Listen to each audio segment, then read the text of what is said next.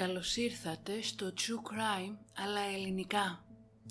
Ένα podcast που θα σας προκαλέσει εφιάλτες, θα σας κάνει να τρομάξετε με το τι είναι ικανός να κάνει ο άνθρωπος και θα σας πάει σε όλο τον κόσμο για να ξετυλίξουμε μαζί σελίδες από γνωστά και άγνωστα εγκλήματα, serial killers και άλλοι τις υποθέσεις.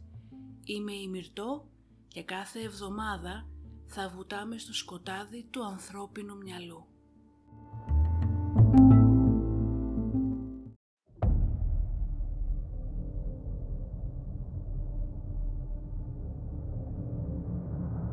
And that's where I cut her open when he told me to. Slave. There's no way around it. Primarily a sexual slave, but nonetheless a physical slave as well. I had no intention of hurting him. I, I couldn't find any way to eat And the girl's you, meat you beat her to death with what? Uh, sledgehammer. We are all evil in some form or another.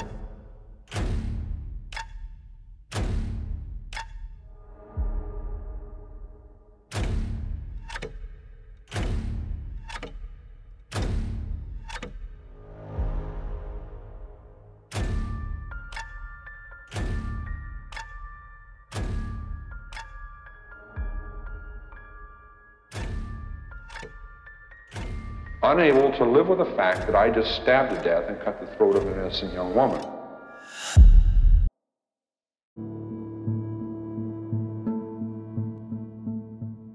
Πριν ξεκινήσω το σημερινό επεισόδιο, οφείλω να σας προειδοποιήσω πως περιέχει σκληρή γλώσσα, περιγραφές βασανιστήριων και αναφέρεται στην παιδική κακοποίηση. Λόγω της φύσης του επεισοδίου, σας προτρέπω να μην προχωρήσετε στην ακροασή του, εάν είστε ευαίσθητοι σε τέτοια θέματα. 7 Μαΐου του 2007 και βρισκόμαστε στην μικρή πόλη Κουρίμ στην Τσεχία. Μια όμορφη βιομηχανική πόλη με 11.000 κατοίκους, με εκκλησίες υπέροχης αρχιτεκτονικής, ένα μεσαιωνικό κάστρο, αλλά και με μια ιστορία που συντάραξε ολόκληρη την χώρα. Ένας νεαρός πατέρας έχει μόλις τοποθετήσει τη νέα συσκευή παρακολούθησης για τον μικρό του γιο που κοιμάται στην κούνια του. Το walkie-talkie αυτό, πολύτιμο εργαλείο για κάθε γονιό, έχει οθόνη που μεταδίδει εικόνα και ήχο. Έτσι, ανα πάσα στιγμή, μόλις ο μικρός ξυπνήσει και ακουστεί το κλάμα του, αυτός ή η μητέρα του θα είναι δίπλα του για ό,τι χρειαστεί. Το έβαλε σε λειτουργία και περήφανος που τα κατάφερε έκανε να σηκωθεί για την κουζίνα. Αλλά μόλις άνοιξε η ασπρόμαυρη οθόνη, αντί να εμφανιστεί το μωρό του που κοιμόταν ήσυχα στην κούνια, είδε ένα μικρό αγόρι που φαινόταν ότι βρισκόταν μέσα σε κάποια στενή κούνια ή σε κάποιο κλουβί με μπάρες. Το παιδί ήταν γυμνό. Τα χέρια του ήταν δεμένα πίσω από την πλάτη του. Ξαφνικά από την δεξιά γωνία της οθόνης εμφανίστηκε μέσα από τις μπάρες ένα λεπτό χέρι, να κρατάει κάποιο είδους τροφή και να ταΐζει το μικρό παιδί. Δεν πίστευε στα μάτια του. Έκλεισε την συσκευή και την ξανάνοιξε. Μόνο και μόνο για να δει πάλι μπροστά του το μικρό αγόρι να σκύβει για να πιάσει την τροφή από το χέρι που είχε εμφανιστεί. Σκέφτηκε πως το μόνιτορ πρέπει να έπιανε παρεμβολές από κάποιο άλλο σήμα και για να γίνεται αυτό θα πρέπει αυτό το σήμα να είναι κοντά, μέσα στην ίδια του την γειτονιά. Ταραγμένος κάλεσε την αστυνομία. Μόλις έφτασαν οι αστυνομικοί και είδαν και οι ίδιοι με τα μάτια τους τι έδειχνε η οθόνη του monitor, αποφάσισαν να χτυπήσουν όλες τις πόρτες της γειτονιάς. Όπου και να πήγαιναν, οι γονείς που άνοιγαν ήταν πρόθυμοι να βοηθήσουν και τους επέτρεπαν να μπουν μέσα στα σπίτια τους για να ψάξουν.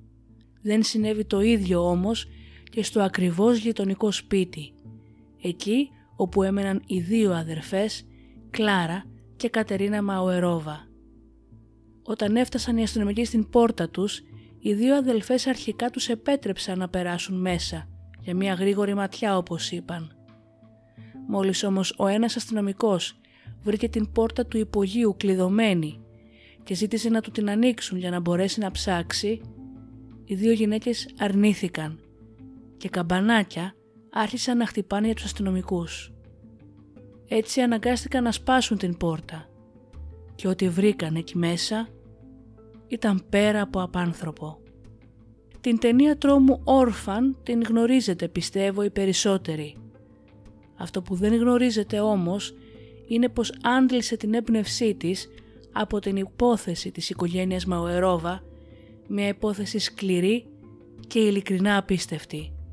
Η ιστορία του επεισοδίου αυτού έχει πολλές ομοιότητες με την ταινία, όμως ο αληθινός τρόμος είναι χειρότερος από αυτόν που μπορείτε να φανταστείτε.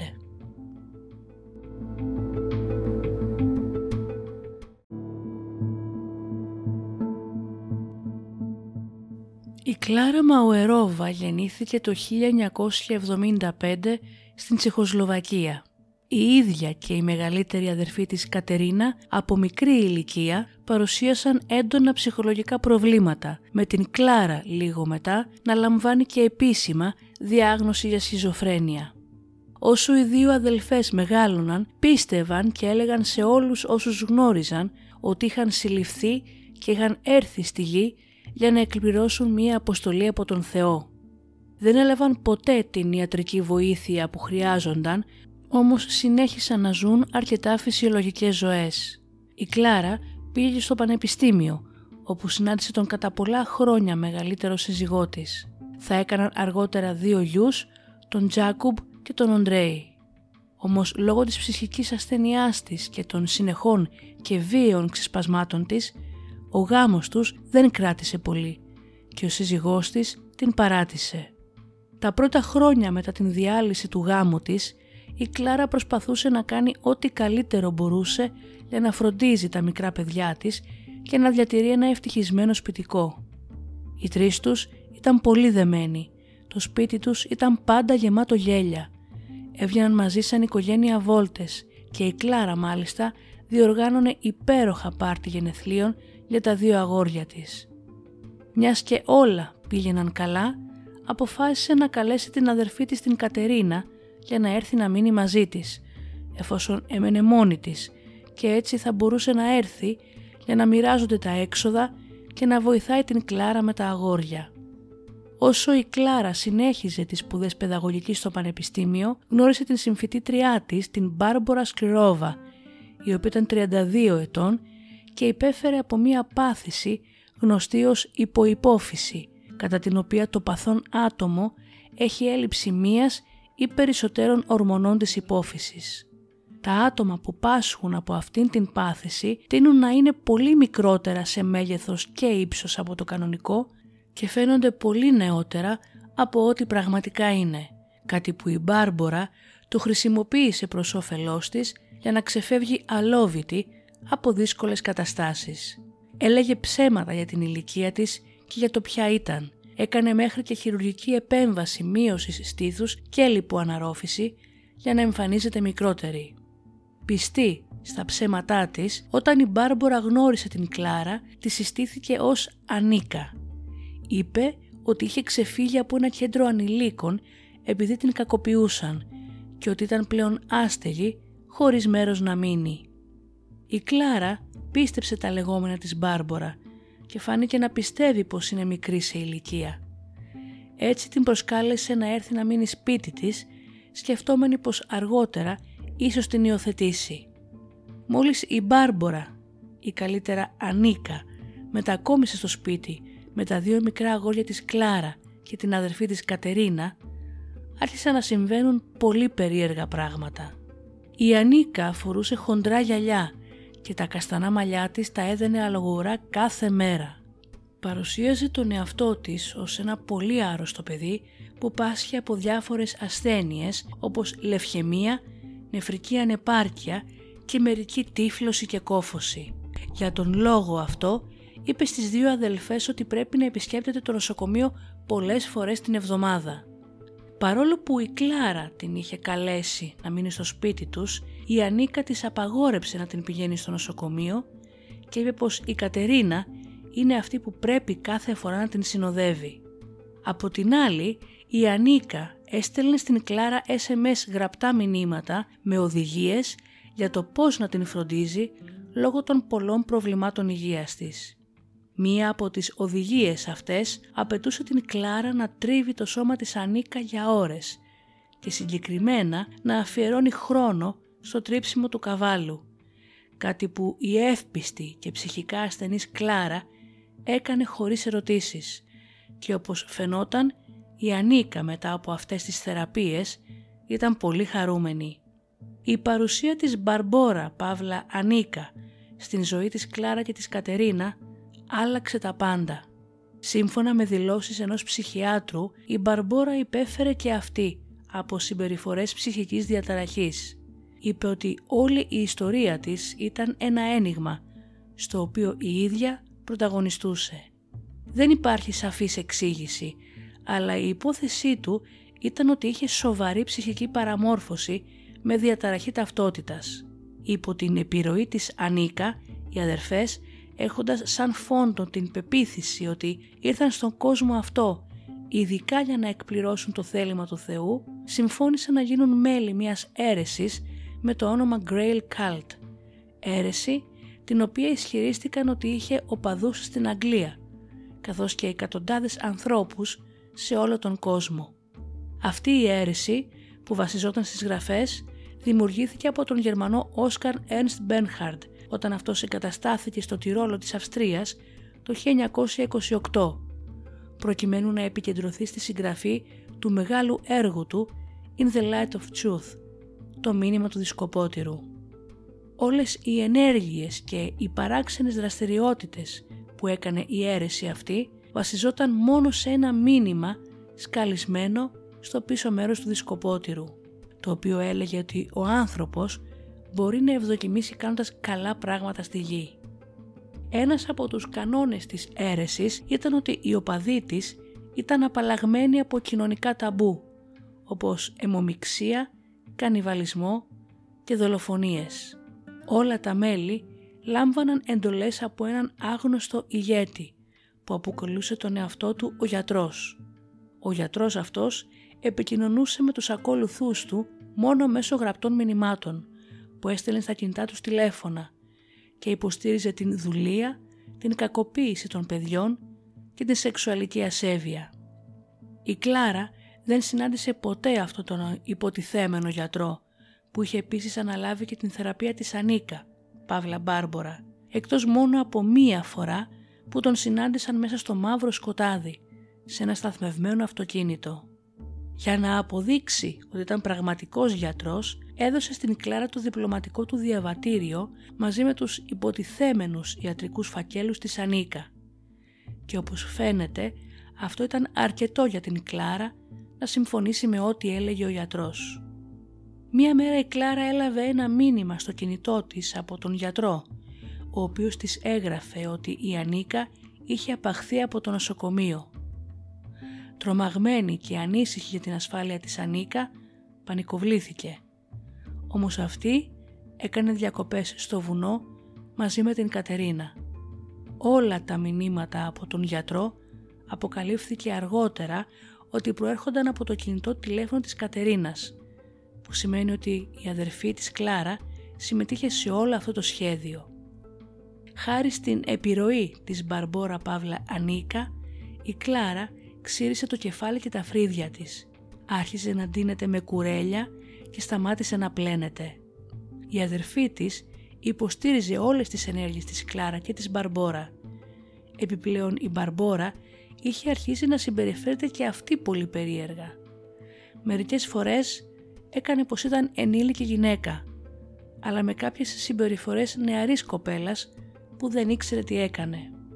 Στο κεφάλι της πίστευε πως η Κλάρα της ανήκε και ζήλευε πραγματικά την σχέση της με τα παιδιά της. Έτσι η Μπαρμπόρα, Παύλα, Ανίκα, άρχισε να γεμίσει το κεφάλι της Κλάρα με κατηγορίες εναντίον των ίδιων της των παιδιών, λέγοντας ότι η συμπεριφορά τους δεν ήταν φυσιολογική και πως έπρεπε να τιμωρηθούν. Τα κατηγόρησε ότι έκαναν συνέχεια άσχημα πράγματα και ότι είχαν καταστρέψει ό,τι είχαν.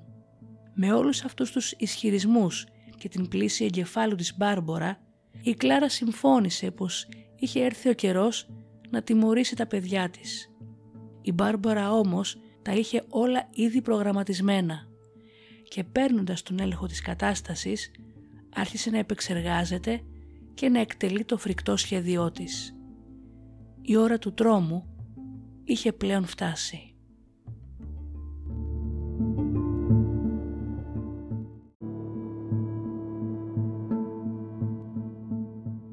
Η Μπάρμπορα έπεισε την Κλάρα να βγάλει τα μικρά παιδιά της από τα ίδια τους τα δωμάτια και να τα βάλει να ζήσουν μέσα σε μεταλλικά κλουβιά που είχε παραγγείλει η ίδια από έναν τοπικό σιδερά και τοποθετήθηκαν στο υπόγειο του σπιτιού.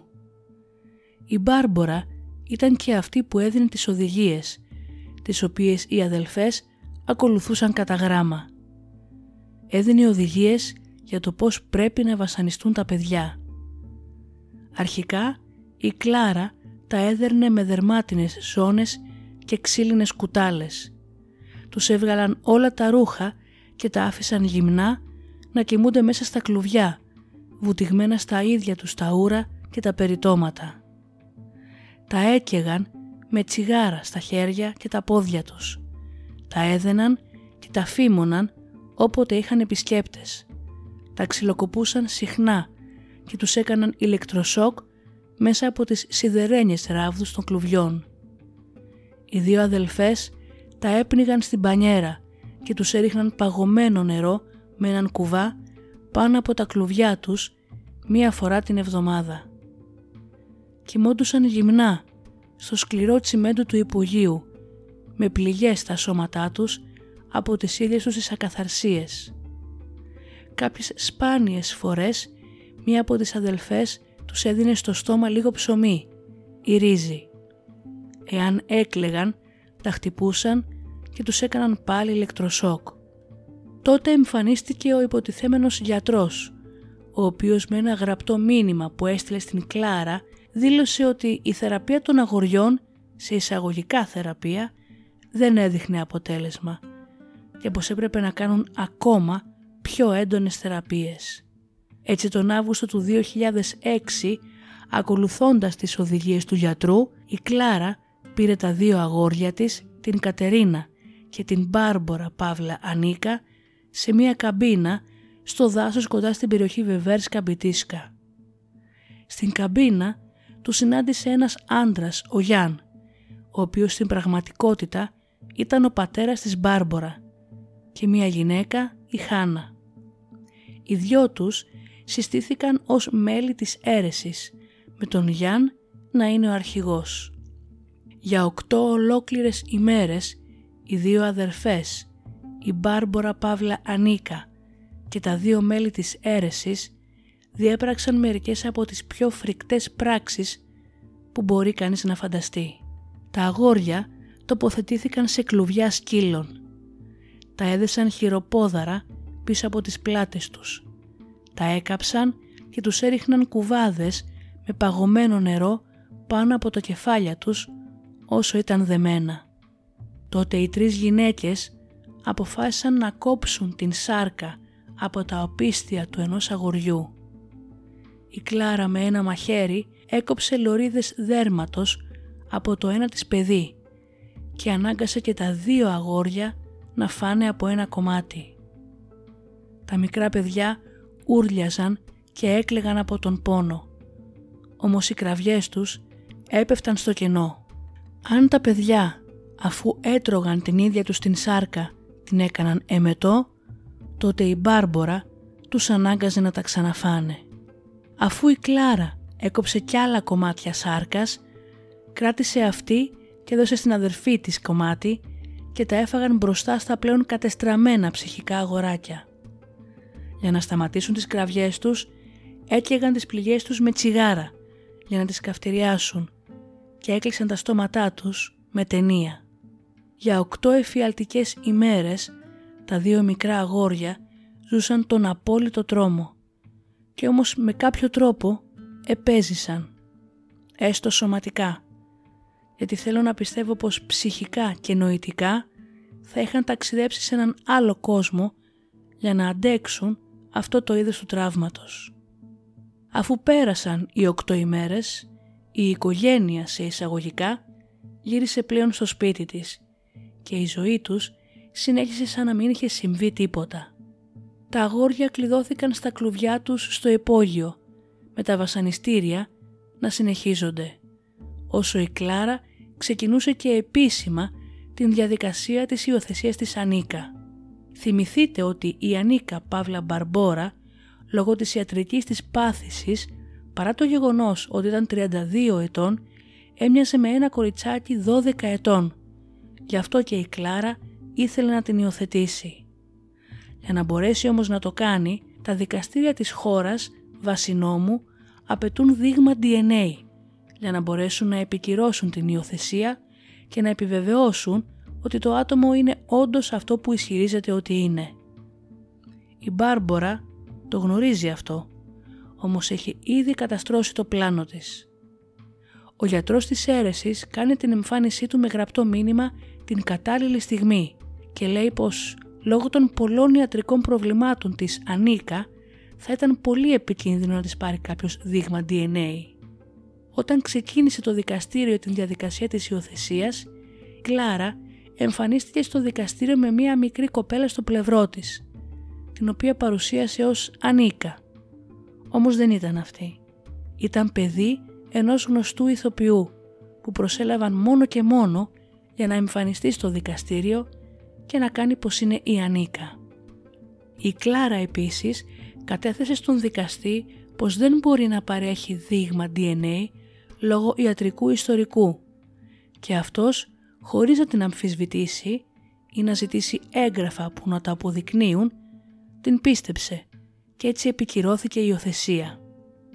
Με την υιοθεσία πλέον να έχει ολοκληρωθεί, η Μπαρμπόρα αποφασίζει πως θέλει να έχει την Κλάρα μόνο για τον εαυτό της. Η απόλυτη αιμονή που είχε μαζί της, είτε λόγω τραύματος του παρελθόντος, είτε λόγω ψυχικής ασθένειας, την έκανε να πιστεύει πως η Κλάρα ήταν η πραγματική της μητέρα. Από την άλλη αυτή με όλα τα ψυχικά της προβλήματα και την τυφλή εμπιστοσύνη που είχε στην Μπαρμπόρα, έδωσε τα παιδιά της στην αδερφή της την Κατερίνα και αποφάσισε να μείνει μόνη με την Μπαρμπόρα Παύλα Ανίκα για να την φροντίζει. Για ένα πολύ μικρό διάστημα λόγω αυτού του διαχωρισμού η κακοποίηση των μικρών αγοριών σταμάτησε. Για πολύ λίγο όμως. Ο υποτιθέμενος γιατρός δίνει εντολή τώρα στην Κλάρα πως πρέπει να μείνουν όλοι μαζί σε ένα σπίτι που τους έχει βρει στο Κουρίμ. Έτσι όλη η οικογένεια μετακομίζει εκεί. Η Ανίκα Μπάβλα Μπαρμπόρα πλέον έχει ένα πανέμορφο παιδικό δωμάτιο γεμάτο παιχνίδια και βιβλία, ενώ τα δύο μικρά αγοράκια επιστρέφουν στα πλέον γνώριμα μεταλλικά κλουβιά τους και μένουν στο παγωμένο υπόγειο, το οποίο έχει πόρτα πλέον που κλειδώνει μόνο απ' έξω και στο οποίο η Κλάρα έχει τοποθετήσει μία νέα συσκευή, ένα baby monitor κατά εντολή της Ανίκα, για να προσέχει τα αγόρια και να βλέπει τι κάνουν. Οι μήνες περνούν, η κακοποίηση των μικρών παιδιών συνεχίζεται και η Ανίκα απολαμβάνει την ζωή της ως κόρη της Κλάρα. Στις 7 Μαΐου του 2007 ένας ανήσυχος πατέρας έχει μόλις δει στην οθόνη του baby monitor που έχει βάλει δίπλα στην κούνια του γιού του ένα αποτρόπαιο θέαμα που θέλει να ξεχάσει. Με το κινητό του καταγράφει το βίντεο και καλεί την αστυνομία. Οι αστυνομικοί φτάνοντας στο σπίτι της οικογένειας Μαουερόβα μπαίνουν μέσα για να ελέγξουν εάν έρχεται από αυτό το σπίτι η εικόνα αλλά μόλις φτάσουν στην πόρτα του υπογείου οι δύο αδερφές στέκονται φρουροί και τους εμποδίζουν. Αποφασισμένοι οι αστυνομικοί τις κάνουν πέρα, σπάνε την πόρτα και κατεβαίνουν στο υπόγειο. Αυτό που θα δουν θα μείνει για πάντα χαραγμένο στη μνήμη αλλά και στην ψυχή τους. Η μυρωδιά του αίματος, των ούρων και των περιτομάτων ήταν ανυπόφορη. Το τσιμεντένιο πάτωμα του υπογείου κόλλαγε και η τύχη ήταν πασαλημένη με αίμα. Ένα μικρό σκελετωμένο αγοράκι βρισκόταν λιπόθυμο στο πάτωμα, ενώ ένα άλλο αγοράκι, σκελετωμένο και αυτό, κοίταζε στο κενό ξεκάθαρα σε κατάσταση σοκ. Τα σώματά τους γεμάτα με ανοιχτές πληγές, με ουλές, με ξεραμένες ακαθαρσίες και μολυσμένες πληγές, εκεί από όπου είχε κοπεί το δέρμα τους. Στην πόρτα του Υπουργείου ξαφνικά εμφανίζεται η Μπάρμπορα Παύλα Ανίκα, κρατώντας ένα λούτρινο αρκουδάκι και μόλις βλέπει τους αστυνομικούς τρέχει στην αγκαλιά τους λέγοντας πως είναι η υιοθετημένη κόρη της Κλάρα. Οι αστυνομικοί αμέσως παίρνουν τα δύο μικρά αγόρια και την Ανίκα, τα τοποθετούν σε ένα ανάδοχο σπίτι ενώ συλλαμβάνουν και προσάπτουν κατηγορίες στην Κλάρα και στην Κατερίνα για κακοποίηση παιδιών. Μέσα σε εκείνο το ανάδοχο σπίτι η πραγματική υπόθεση θα αρχίζει να ξετυλίγεται. Η αστυνομία ανακάλυψε ότι η 12χρονη Ανίκα ήταν πραγματικά η 32 ετών Μπαρμπόρα Σκληρόβα και όταν η Μπαρμπόρα ένιωσε ότι ο κλειός έσφυγε, έφυγε από το ανάδοχο σπίτι και πήγε στο Όσλο της Νορβηγίας. Εκεί, με την βοήθεια του πατέρα της και αρχηγού της αίρεσης, υιοθέτησε την ταυτότητα του Άνταμ, ενός 13χρονου αγοριού. Ξύρισε το κεφάλι της και έδεσε με ταινία τα στήθη της. Γράφτηκε στο σχολείο και είχε καταφέρει να πείσει τους πάντες ότι ήταν ένα απλό 13χρονο αγόρι. Λόγω όμως της ηλικίας της αρνιόταν να συμμετάσχει στο μάθημα της γυμναστικής, καθώς το σώμα της πλέον δεν της επέτρεπε να κρύβεται και τόσο καλά. Έτσι τρεις μήνες μετά η αστυνομία κατάλαβε ότι ο Άνταμ ήταν η Μπαρμπόρα. Την συνέλαβαν και την έστειλαν πίσω στην Τσεχία για να της απαγγελθούν κατηγορίες. Στο νέο τους ανάδοχο σπίτι η γη της Κλάρα άρχισαν να μιλούν σιγά σιγά στην αστυνομία για την φρικτή κακοποίηση που υπέστησαν στα χέρια της μητέρας τους, της θείας τους Κατερίνα και της ίδιας της Ανίκα, Παύλα Μπαρμπόρα. Και οι τρεις γυναίκες άρχισαν να στρέφονται η μία εναντίον της άλλης σχεδόν αμέσως, κατηγορώντας η μία την άλλη για όλα τα γεγονότα. Η Κλάρα ισχυρίστηκε ότι ο γιατρός της είχε κάνει πλήση εγκεφάλου για να βασανίσει τους γιους της, ότι πίστευε όσα έλεγε για την βίαιη θεραπεία που χρειάζονταν και πως απλώς ακολουθούσε τις εντολές του κατά γράμμα. Όταν η αστυνομία έψαξε τον αριθμό του γιατρού που έστελνε τα μηνύματα στην Κλάρα, το νούμερο βγήκε καταγεγραμμένο στην αδερφή της Κατερίνα. Η Κατερίνα δηλαδή είχε εκμεταλλευτεί πλήρως την αδερφή της κάνοντάς την να κακοποιήσει τους γιους της και κάνοντάς την να δεχτεί την 32χρονη Μπαρμπόρα ως ένα φτωχό κορίτσι που έπρεπε να υιοθετηθεί. Η Μπαρμπόρα είπε στην αστυνομία ότι ήταν εντελώς αθώα, ότι είχε πέσει και αυτή θύμα κακοποίησης από τις δύο αδελφές, κανείς όμως δεν την πίστεψε. Κατά την διάρκεια της δίκης, η εισαγγελία ισχυρίστηκε ότι η Μπαρμπόρα και η Κατερίνα συνεργάζονταν ως μέλη της αίρεσης. Εκμεταλλεύτηκαν την Κλάρα ώστε να υιοθετήσει την Μπαρμπόρα πιστεύοντας ότι ήταν άρρωστο παιδί, αλλά όλες οι οδηγίες του γιατρού προέρχονταν από την ίδια την Κατερίνα. Ωστόσο, τόνισαν ότι η Κλάρα δεν ήταν αθώα, καθώς η θελημένα είχε συμμετοχή στα αειδιαστικά και σκληρά βασανιστήρια που έκανε στα ίδια της τα παιδιά. Στο τέλος της δίκης και οι τρεις γυναίκες κρίθηκαν ένοχες. Αλλά εάν έχετε τον Θεό σας, ακούστε εδώ ποινές. Η Κλάρα καταδικάστηκε σε 9 χρόνια φυλάκιση, η Κατερίνα σε 10 και η Μπαρμπόρα μόνο σε 5 χρόνια. Και οι τρεις τους είναι πλέον ελεύθερες.